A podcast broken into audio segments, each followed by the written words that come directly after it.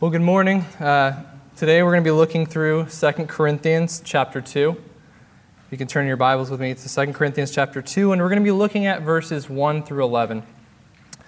And uh, as you're turning there, today's passage, it, it breaks into two main sections. The first section being Paul's abundant love for the Corinthian church. And that's really seen in verses 1 through 5. And the second topic we'll be discussing is how we should restore a repentant believer, which is the last, um, the last few verses. The Corinthian church, they had many sinful issues going on there.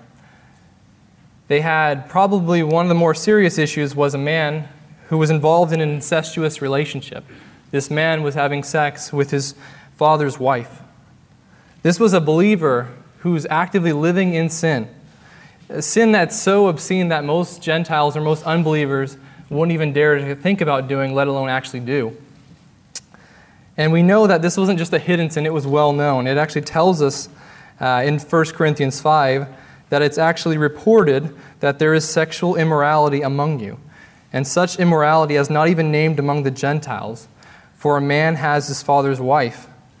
And you are puffed up, and have not rather mourned that he who has done this deed might be taken away from among you.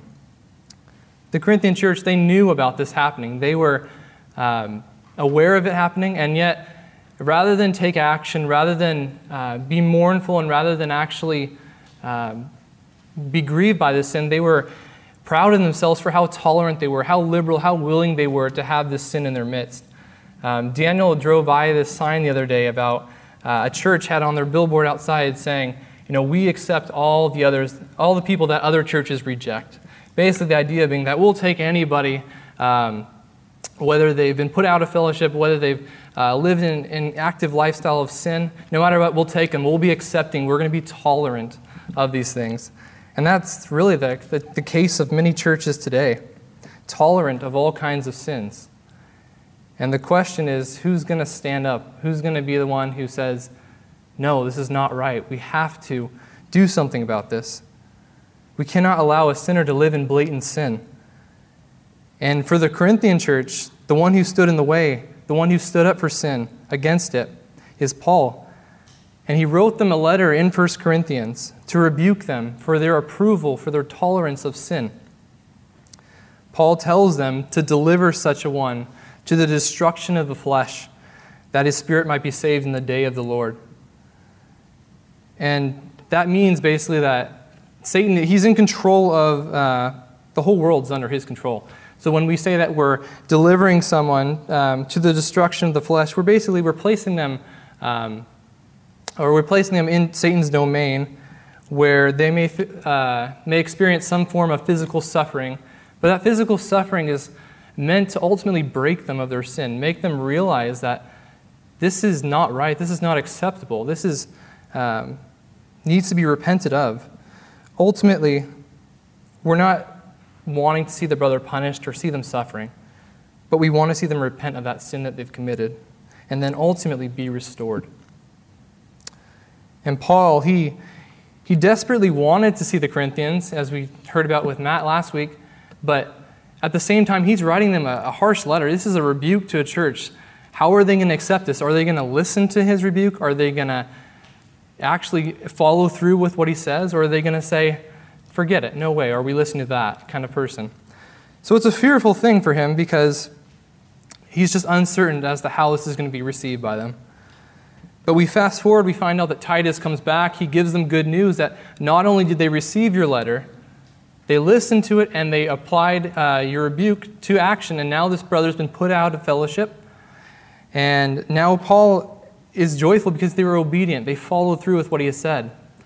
But in this first section that we look at in 2 Corinthians 2, Paul, he's reflecting on what was going through his mind. What emotions was he feeling as he was writing that original rebuke to them in 1 Corinthians 5? And we read about it here. In this first section, and if you're following on your notes, it's, it's talking about Paul's abundant love for the Corinthian church. Paul's abundant love for the Corinthians church. We'll start by reading in verse 1. But I determined within myself that I would not come again to you in sorrow. For if I make you sorrowful, then who is he who makes me glad but the one who is made sorrowful by me? And I wrote this very thing to you, lest when I came to you I should have sorrow over those whom I ought to have joy, having confidence in you all that my joy is the joy of you all. For out of much affliction and anguish of heart I wrote to you, with many tears. Not that you should be grieved, but that you might know the love which I have so abundantly for you. But if anyone has caused grief, he has not grieved me, but all of you to some extent, not to be too severe. As you read through this, you just see Paul's love for this church. As he's writing it, his, his love for them just oozes out of the page. You can see um, originally he was thinking about how are they going to take this uh, rebuke, and it's, it makes him sorrow. It says uh, he was sorrowful four times. He thinks about, I really want to have joy and, and uh, have a great time with these believers, and yet I'm thinking about this rebuke causing a lack of joy. Uh, he thinks about um, the much affliction, it says, and out of anguish of heart he wrote to them. And ultimately, it says at the end that his motive for it was that he wrote it to show his abundant love for them. This really shows just how much Paul loved him.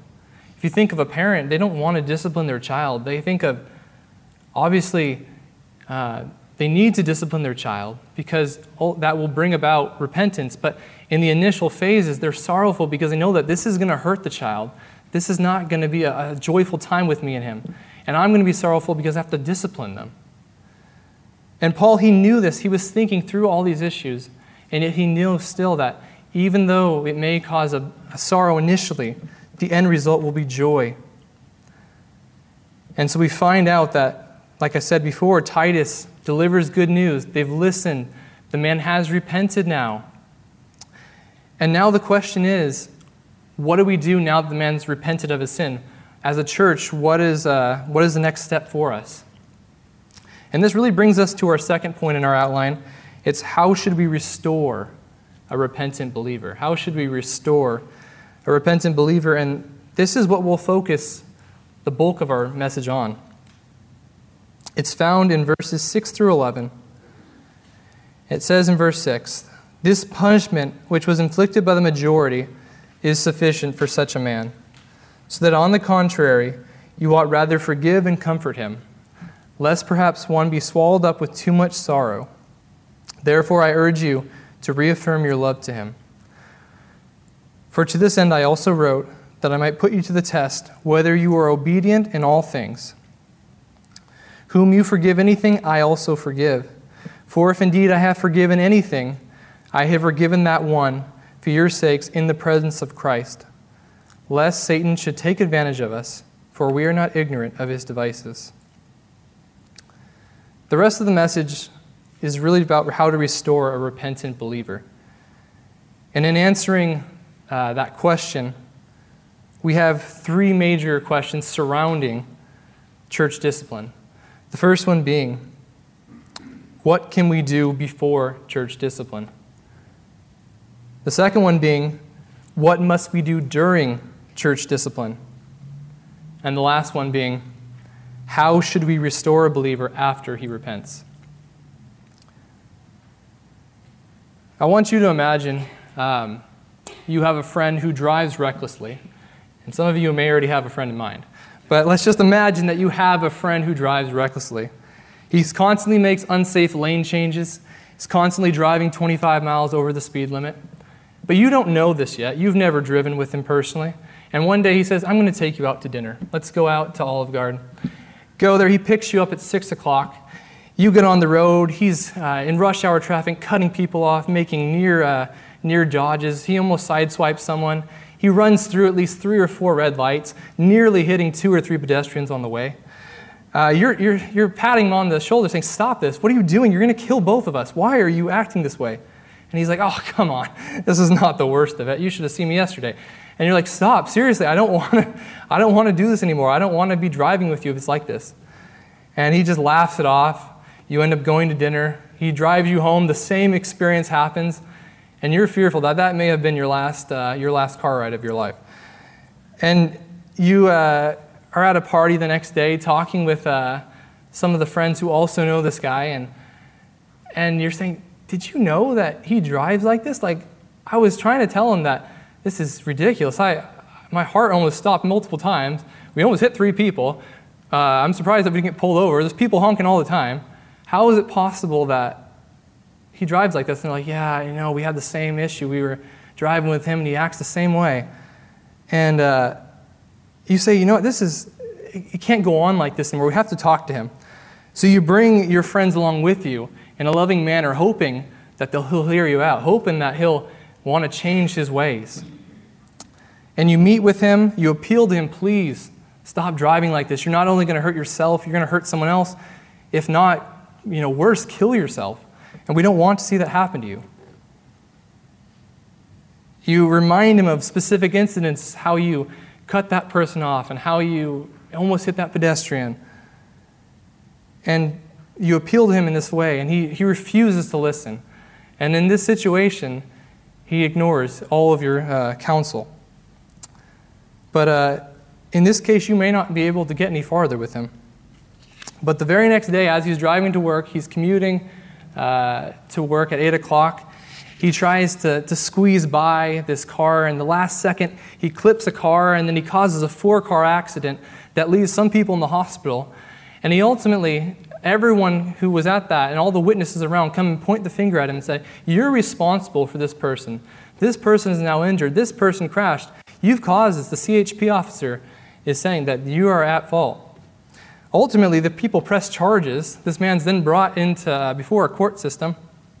The judge finds him guilty and says, "You know what? Based on how reckless you were in that situation, I'm actually going to sentence you to six months in jail."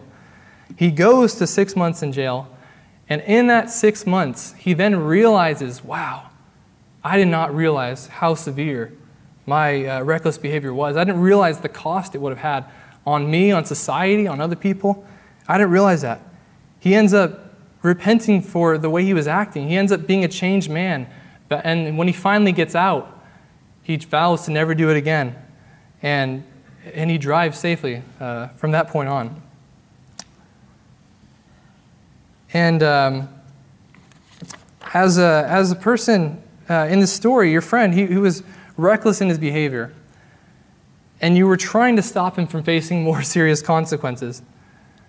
You didn't want him to go down that path. You knew beforehand that if he continued this way, it was going to end up poorly for him.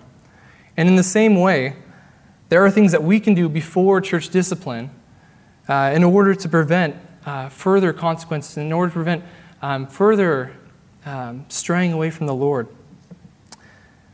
Most church discipline actually comes far, uh, far after preventative measures have been implemented. There are things that, we can, that have been done, like rebuke, like loving appeals, exhortation, teaching, all these things come long before being put out of fellowship happens. So, our question is what can we do before church discipline? Well, the first thing we can do is we can rebuke the believer for their sins. And that will be the next point in your outline. We can rebuke the believer for their sins. Luke um, 17:3 tells us, "If your brother sins against you, rebuke him. If he repents, forgive him. The idea being that you initially, when your friend was not following you, you rebuked him, you told him, This is not the way to go, you're going to harm yourself. Bring it before him. The second thing we can do, we can encourage believers to turn back to the Lord. James gives us this command Brethren, if anyone among you wanders from the truth and someone turns him back, let him know that he who turns a sinner from the error of his way will save a soul from death and cover a multitude of sins. You're encouraging him, say, Hey, I see where you're going. I don't want you to end this way. I've seen other people end the same way. Come back. Come back to the Lord. Encouraging him along to follow the Lord. The third thing is that we, would, uh, we can follow the proper biblical pattern. Follow the proper biblical pattern in this story, your friend, he didn't listen to your rebuke. So then you ended up bringing others along with you in hopes that he would also listen to them. And um, this is actually exactly how Jesus taught us to approach um, uh, an issue. He tells us more about this on how to deal with a sinning brother in Matthew 18, where he says, Moreover, if your brother sins against you, go and tell him his fault between you and him alone. If he hears you, you've gained your brother. But if he will not hear you, take, take with you one or two more, that by the mouth of two or three witnesses every word may be established. And if he refuses to listen to them, tell it to the church. But if he refuses to even listen to the church, let him be to you as a heathen and a tax collector. So he has, in the word, the Lord gives us a step by step way of how to approach, in a godly manner, um, issues that we face in life. And the first thing is that if a brother has sinned against you, talk with him face to face, just the two of you, and hope that you can have the brother realize the error of his way and then repent from it. That's, that should be as far as it goes. But if he's unwilling to listen with just a face to face conversation, then you move on to step two, which is bring one or two others along with you, that in the mouths of two or three witnesses, every word may be established. This will allow for other godly men to have their input, to have the facts straightened, and hopefully at that point, the brother would then realize their need uh, for repentance and that they were not following uh, uh, godly, uh, godly way. And if that still doesn't bring about repentance, then the Lord says to bring the, bring the issue before the local church with the hopes that the uh, elders and those in, in authority at that time will then talk with the brother, see both sides, and uh, hopefully at that point the brother will then realize, you know, I was in the wrong. I should not have been doing that. I am sorry before the Lord, and I'm sorry before you, and then ultimately be restored. But if he will still not hear you, then at that point it says that we need to put him out of fellowship until he demonstrates genuine repentance. That's the biblical pattern that we're to follow. And these patterns uh, show us all, or these passages show us all of the ways that we're supposed to discipline, uh, ways we're supposed to deal with a sin before church discipline. But once a brother is unrepentant, once he's unwilling to hear you out, then what do we do? Well, that's when we reach our next question of what can we do during church discipline?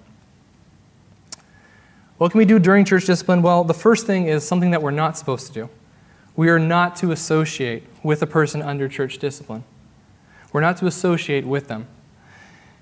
1 Corinthians 5 tells us this very plainly. Paul is saying, But now I have written to you not to keep company with anyone named a brother who is sexually immoral, or covetous, or an idolater, or a reviler, or a drunkard, or an extortioner, not even to eat with such a person. This means that the brother is to be put out of fellowship. We're not to have company with them. And not only that, it says you're not even supposed to eat with a person. So if a brother goes out of fellowship, don't invite them over to your house to have lunch. Don't try and meet with them up on the side to discuss what happened, to try and understand the situation more. Don't hang out with them and try and catch up on life, even if it's not about the issue. Don't try and go over and console him. People from other churches, they shouldn't interfere with church discipline that's happening. They should allow this to be a time where the sinning brother is alone before the Lord, realizing his sin, to a point where he can be uh, totally uh, dependent on the Lord and realizing that this is what I did was wrong. The way I was acting was wrong. Because if we don't allow for that to happen, we're going to be hindering him from seeing his need to repent. And ultimately, the punishment by the church leaders is going to be neglected, it's going to be made ineffective because we're not dealing with it the right way, the, way the Lord uh, implemented it to be. The main goal of discipline is to bring about genuine repentance. Discipline is not supposed to be punitive, it's not supposed to be a time where we just like to punish someone. Ultimately, it's a restorative process. It's always been that the Lord's purpose has always been that way for discipline. And we know that because we not only read about it in our passage today, but we also read about it in 1 Corinthians 5, verse 5, where it says that his spirit may be saved in the day of the Lord. Meaning that the disciplined person may be disciplined in this life by the Lord, but there's no thought of eternal damnation. There's no thought of a perpetual punishment by this man. Rather, that he'll be saved in the day of the Lord.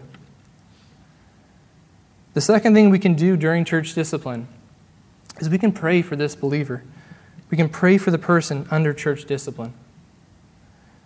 Paul tells us, or um, I'm sorry, uh, John tells us in 1 John 5 Now this is the confidence we have in him, that if we ask anything according to his will, he hears us. It's the Lord's plan, it's the Lord's idea and hope that the brother will realize his sin, to be genuinely repented, and then to be restored to fellowship with the church and with him.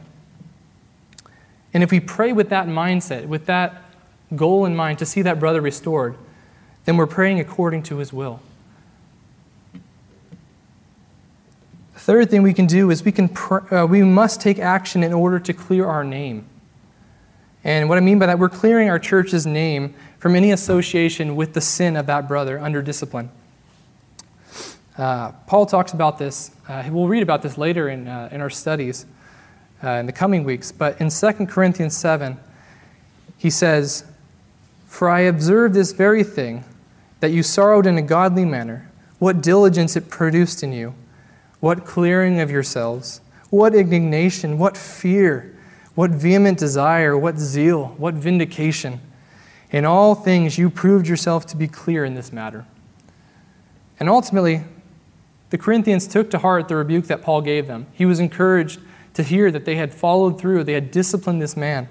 And in doing so, when a church disciplines this unrepentant believer, and by distancing themselves from that sin, they are in effect clearing their name. And that really brings us to our final point of uh, how we should restore a believer after he repents. And this is really the, the main emphasis of this passage is how we should restore a believer after he repents. The first thing we want to do is a, a believer comes before us, he says, I am repentant for what I have done. Now we need to verify that he is genuinely repented of his sin, that he has forsaken his sin. Isaiah 55 7 says, Let the wicked forsake his ways, and the unrighteous man his thoughts let him, turn to the, let him return to the Lord, and he will have mercy on him, and to our God, for he will abundantly pardon. If the brother is caught in an incestuous relationship where he's sleeping with his father's wife, you would expect that the very first thing he would do to demonstrate genuine repentance would be to cut off that relationship. You cannot say, I am repentant, I truly am sorrowful, I truly um, want to be made right with the Lord, and yet still continue to live an active life of sin. You just can't have both. It's one or the other. So you'd expect the very first thing to do is to cut off that sin. The Bible makes it clear in other areas too that if a man was a thief, the Bible says, let him who stole steal no more. You think back to the adulterous woman, Jesus said to her, Go and sin no more. It's an expectance that whatever the sin is, there has to be put an end to it. You cannot continue on in this lifestyle. Secondly, uh, you would you should expect to see humility before God from this repentant believer. James 7:10 tells us uh, and gives us a really good example of how we can tell uh, where the man stands before the Lord. It says, "Therefore submit to God, resist the devil, and he will flee from you. Draw near to God, and he will draw near to you. Cleanse your hands, you sinner, and purify your hearts, you double-minded. Lament and mourn and weep." Let your laughter be turned to mourning and your joy to gloom. Humble yourselves in the sight of the Lord, and he will lift you up. That humility, that's what you would expect in a brother. A humbleness, not coming back and being restored with a, a prideful and arrogant manner, but rather be humble before the Lord. And it would be demonstrated by his submission to God, by him resisting the temptations of the devil that's being thrown before him. You'd be seeing him drawing near to the Lord in prayer. You would expect to see him cleansing himself from every association, like we said, like breaking off that sin. You would expect him to see him have a mourning in his heart, like David did after Nathan the prophet rebuked him for his sin. And ultimately, a humbling of himself before the Lord, who will then ultimately exalt him in due time. So if we receive uh, a believer back, who, if we see a believer who is repented, he's genuinely repented, he has forsaken these ways, he's showing humility before the Lord, then we bring him to a third point, which is we forgive the repentant believer publicly. Forgive the repentant believer publicly. This is really the final phase and the most joyous phase of discipline. This is the end result that the Lord had intended for discipline to have a believer be forgiven and reconciled. First, uh, 2 Corinthians 2 6, picking up in our passage again, tells us that discipline must come to an end. Discipline must come to an end. It says that this punishment, which was inflicted by the majority, is sufficient for such a man. You have the believer, he was put out of fellowship. He realized his sin. He then demonstrated genuine repentance, and now he is ready to be restored. And in light of this, Paul tells them that the discipline that you implemented has accomplished its purpose. There's no longer a need to continue on with discipline. It's not meant to be a lifelong thing, it's fulfilled its purpose. Now it's time to restore that brother into fellowship. Do you remember that story I was saying earlier about your friend who was driving recklessly, who was cutting off people? You brought uh, that matter to him in the car when you were talking to him. You said, hey, this is not, this is not right. This is not lawful. You shouldn't continue on in this way. You're going to hurt yourself, going to hurt someone else. You rebuked him. He didn't listen. You then brought two or three more with you. Again, he did not listen. He then caused the crash. He was brought to jail, served his six months, and was restored man back into society. But let's just say that suppose the judge, uh, before his six months was up, decided to have a final meeting with him um, to talk with him. And as he appears before the court, the judge says to him, You know what? As I was thinking these past few months and reviewing your case, I, I just could not sleep at night. I was, I was tossing and turning, and even though you say that you're a changed man, even though uh, others say that they see these changes in you, I just cannot let you go after six months. I've decided that I'm extending this punishment for 10 more years because of the severity of what you did, because of the cause of uh, accidents you could have resulted in, because of the injuries you um, could have resulted in, because of how severe of a pileup that was. I just, I don't want you back on the streets, and in that case, I'm going to show you no more mercy. I'm tacking on those 10 more years. And so the, tax, the judge tacks on 10 more years. And imagine your friend, he at this point is just overwhelmed with sorrow. He feels hopeless. He feels like, I've served my time. I'm genuinely sorry for what I've done. I, I vowed I would never do this again. I, I want to be restored to society. I just don't know what more I can say or do. And you would think that this feels like an extreme punishment by this judge. And in similar manners, the Corinthians, they were extremists in some ways. Initially, they were so proud of themselves, how liberal, how open they were to accepting everyone. We're not going to punish sin, it's okay. Then Paul rebukes them. They then listen to Paul and they put them in out of fellowship. And when the man finally demonstrates genuine repentance, some of them are like, I don't know. I don't know if I should bring him back into fellowship. I think he belongs still under church discipline which is just as wrong as leaving him uh, without discipline. So Paul tells him, no, that's not the way it should be. There's three things you have to do. Uh, aside from bringing, um, bringing this discipline to an end, you have to then forgive him. You have to then comfort him and reaffirm your love for him. And those are your next three points. Forgive him, comfort him, and reaffirm your love for him. And we read about these ideas that Paul says to the Corinthian believers in verses 7 through 8. It says, So that on the contrary, you ought rather to forgive and comfort him, lest perhaps such a one be swallowed up with too much sorrow. Therefore, I urge you to reaffirm your love to him. Forgive him. This is uh, uh, when a believer confesses his sin he is shown mercy before the Lord. The Lord forgives him and he restores him to fellowship. Now, the next step is that if the Lord is willing to forgive a believer who has repented, how much more so should the church then be willing to then bring that person back into fellowship and forgive them? Forgiveness may be the hardest part of this whole passage. I mean, if you think about it, put, your, put yourself in the shoe, uh, the shoes of this man or of, of this church. You've known about this man. he's associated with you for probably years, and now it comes forth that he has slept with his father's wife. I mean, that's probably one of the most vile and hurtful actions you can hear about in, in a person. And you think to yourself, who would have been hurt by this? Well, you think of uh, obviously the father, you think of uh, close family members, extended family members, you think of close friends, even extended friends who knew of friends of friends. It's, it's hard. People will take sides. Some people will want to go towards the offended party, some people will go towards the offender. It's really a time where it can be causing divisions, it can cause uh, broken relationships, it can cause bitterness, hatred. All these things are very real emotions that people experience um, in the midst of a situation like this.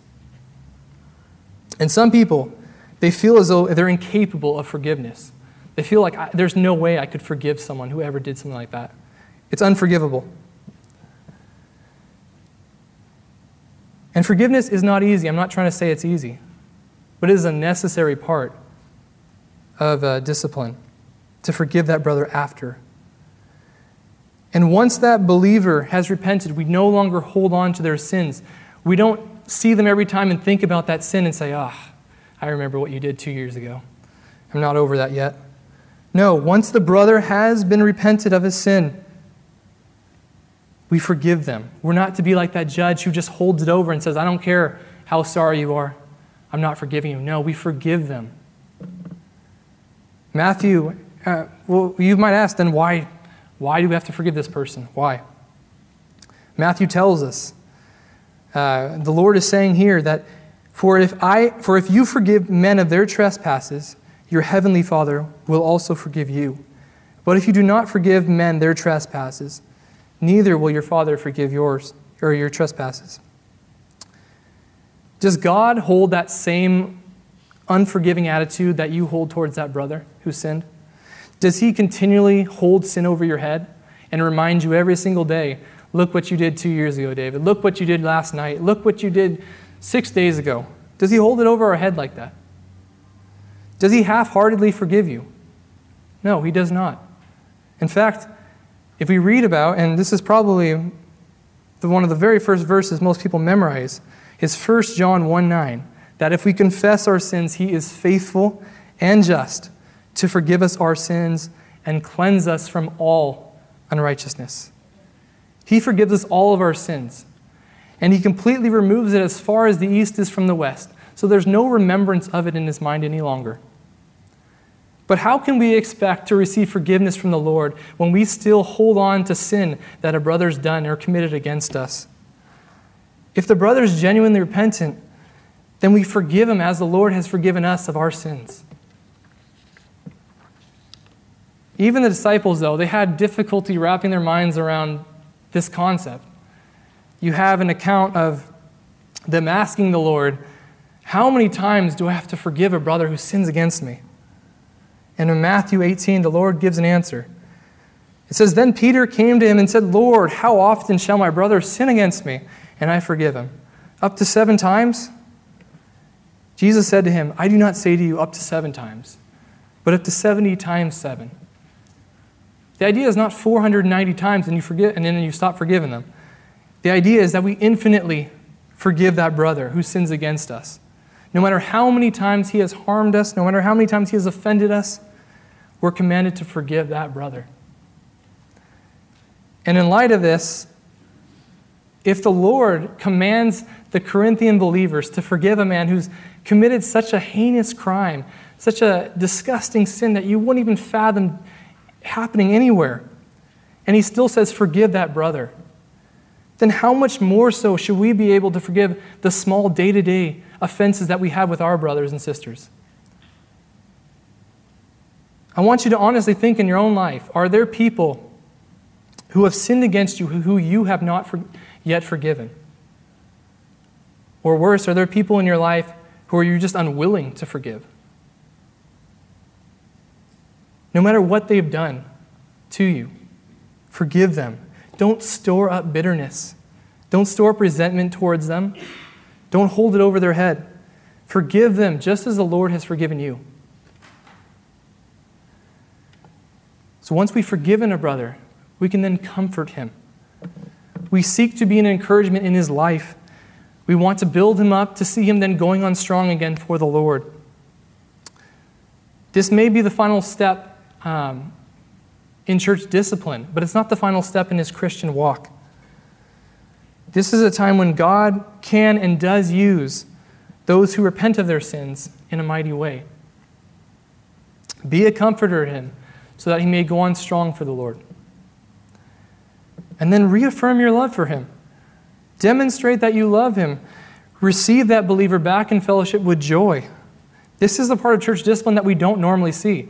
Most people, they end up leaving the church altogether. They'll walk away with hatred towards the leaders, towards certain brothers or sisters. They'll insist that I was right and they were wrong.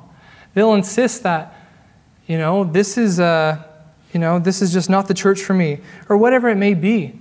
Some people just leave the faith altogether. But now, what a joy to finally see a brother admit that, you know what, I was wrong. I sinned before the Lord. I didn't listen initially when the people tried to talk with me, but now, when I've been put out of fellowship, I realize that God truly is trying to get a hold of me and that I have sinned before Him. I've confessed my sins. I'm genuinely repentant. I'm humbled before Him. And now I am ready to be restored. Think back. This just reminds us of uh, the prodigal son as he left home. And it took him a while, but he finally realized that it was better at his father's home, that his father had everything for him. And we read about really the, the main focus of this, though, is, is in Luke 15, we talk about the father's attitude in bringing him um, back. And we read about this, we see that in verse 22 But the father said to his servant, Bring out the best robe and put it on him, put a ring on his hand and sandals on his feet. Bring out the fattened calf here and kill it. And let us eat and be merry, for my son which was dead and for my son was dead and is alive again. He was lost and is found, and they began to be merry. That is the kind of joyous celebration we should have when a believer comes back. That's the kind of celebration that the Lord has when a believer um, returns to Him. In the same way, this is a time of joy, celebration, reminding that brother how precious they are to you and to the church, showing them how much you care about them and encouraging them. That is the picture we should receive at the end of discipline. We should imitate the Lord's response in that and having that joy for that brother as they come back to fellowship. Paul writes again in verse 9 For this is the end I also wrote, that I might put you to the test whether you are obedient in all things. As Paul wrote that letter, he wondered if, if the Corinthians would uh, follow through with what he had said. And he was pleasantly surprised when he found out they not only took to heart what he said, he then disciplined him. Now the brother is repented. Now will they restore that brother to fellowship. And Paul says in verse 10 To whom you forgive anything, I also forgive. For if indeed I have forgiven anything, I have forgiven that one for your sakes in the presence of Christ. And what Paul is saying here is that he's in fellowship with the Corinthians, that he's not asking them to do anything he's not willing to do. He says, I am willing to forgive this brother if you are also willing. He's saying that I too forgive this brother. Now bring him back into fellowship. See, this is, if you look at it from a, a, step away for a second and just look at the idea of discipline, this is the ultimate goal intended by the Lord to see a man genuinely repented before the Lord and then restored into the body of believers and before the Lord. And why does the Lord do this? Why?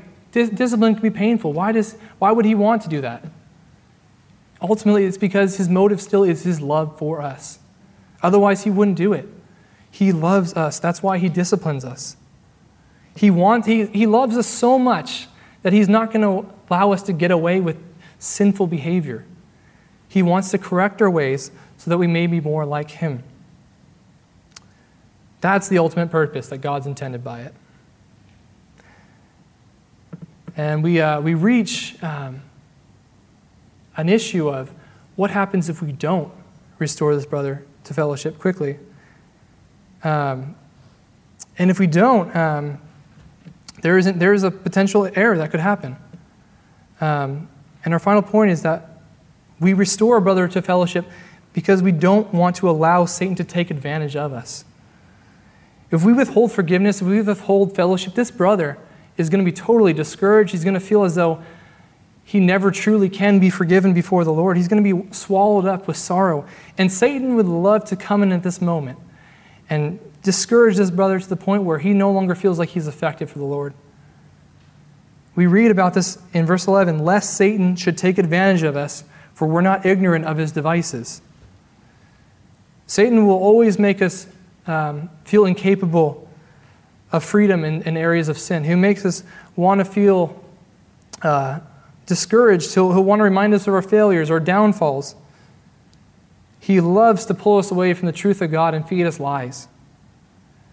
And a believer is going to feel an anguish if he's not truly given um, this forgiveness, even though he truly is repentant. He's going to be hindered in his walk, and he'll no longer feel as though um, he has the support of the believers around him. So we forgive him, and we bring him back into fellowship. And when we forgive and restore this repentant believer, we not only defend ourselves from the further attacks of Satan and discouragement, uh, we also encourage that brother again in the Lord. So when we forgive and bring him back into fellowship, the entire church is brought back onto track. That believer is now restored to a proper state in the church. And forgiveness has now been administered, and all is right now in the church. That's the ultimate intention of discipline. And that is how we restore a repentant believer. Let's just pray. Dear Lord, we just thank you for your wonderful purpose, Lord. We know that you discipline us because you love us, Lord, and we know that you have an end result in, in mind to see us restored to you, Lord. You want to see us become more like you, Lord, so you discipline us and you, and you uh, seek to see uh, humility from us and you seek to see genuine repentance. And Lord, um, what an awesome experience it is to see a brother realize that and to then be restored to fellowship. Lord, we just pray that if there's anyone um, that we haven't forgiven, of sins, if there's anyone that we hold grudges against, Lord, that we would forgive them and uh, restore them uh, to proper fellowship. Lord, I just pray that um, we would just take to heart the truths of your word this morning and we would apply it to our lives in the coming days, coming years. And Lord, I just thank you for the truth of your word and seeing how much you love us. I pray all these things in your name. Amen.